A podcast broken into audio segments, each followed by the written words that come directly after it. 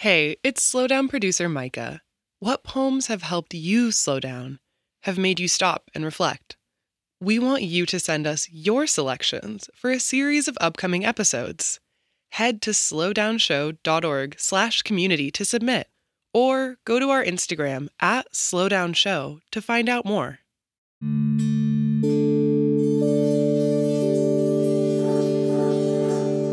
I'm Ada Limon, and this is The Slowdown.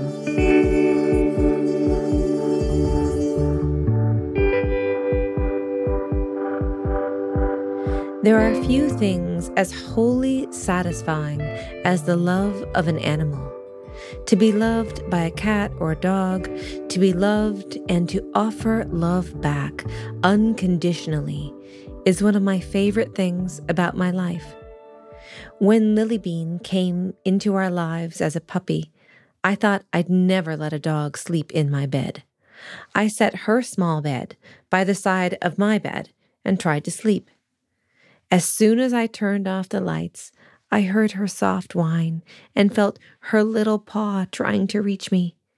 And of course, ever since, she has slept not only in my bed, but curled up in my arms every night. We sleep as a team. Sometimes, when I'm feeling particularly anxious or low or shameful, I just press my head into my dog's belly and listen to her heartbeat.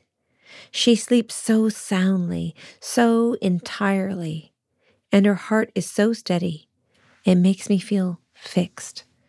She's taught me through our almost 11 years of living together to not take myself so seriously all the time.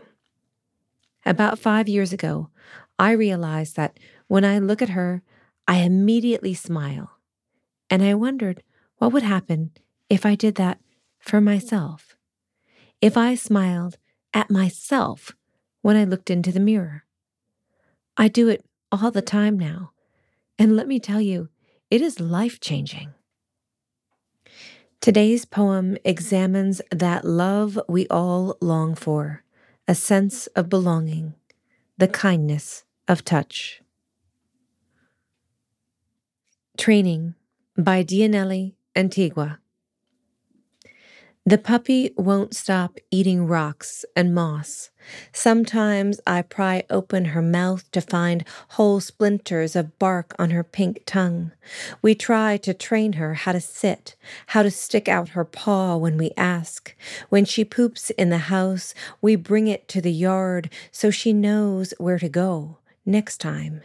And later, after it's dried in the sun, after the flies have had their fill, we scoop it up and throw it in the woods.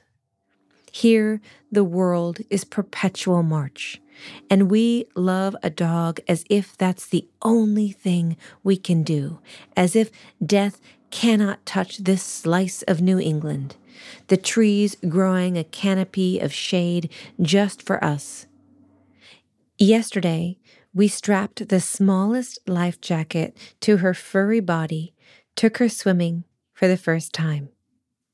We watched her paddle from the shore to the center of the lake, then back again until she grew tired. And last night, while we argued about things that won't matter in a month, he was still petting the puppy's wet head. And I cried, like I'd never known a kindness so pure and gentle as that, as a pat on the head for doing nothing but existing. I wouldn't call this jealousy, but there is no word in my human tongue that seems appropriate. It's the feeling of all the stones I swallowed in my youth growing jagged in my belly and I scratch the surface of my skin with any sharp thing I can find to cut them out.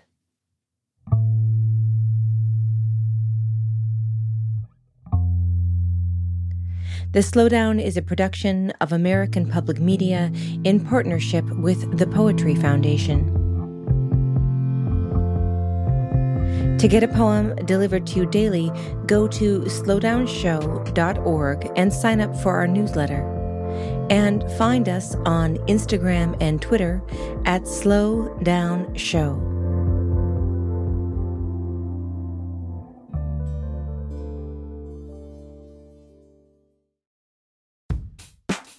We all want to be our best selves, but it can be an expensive journey. From experimenting with alternative medicine, I was working with a natural, holistic nutritionist and never really thought about the cost. To splurging on fast fashion. I was spending like all my tips. I was definitely spending like $200 a week. I'm Reema Khrais, host of Marketplace's This Is Uncomfortable. This season, we explore the cost of self care and the real motivations behind our spending choices. Listen to This Is Uncomfortable wherever you get your podcasts.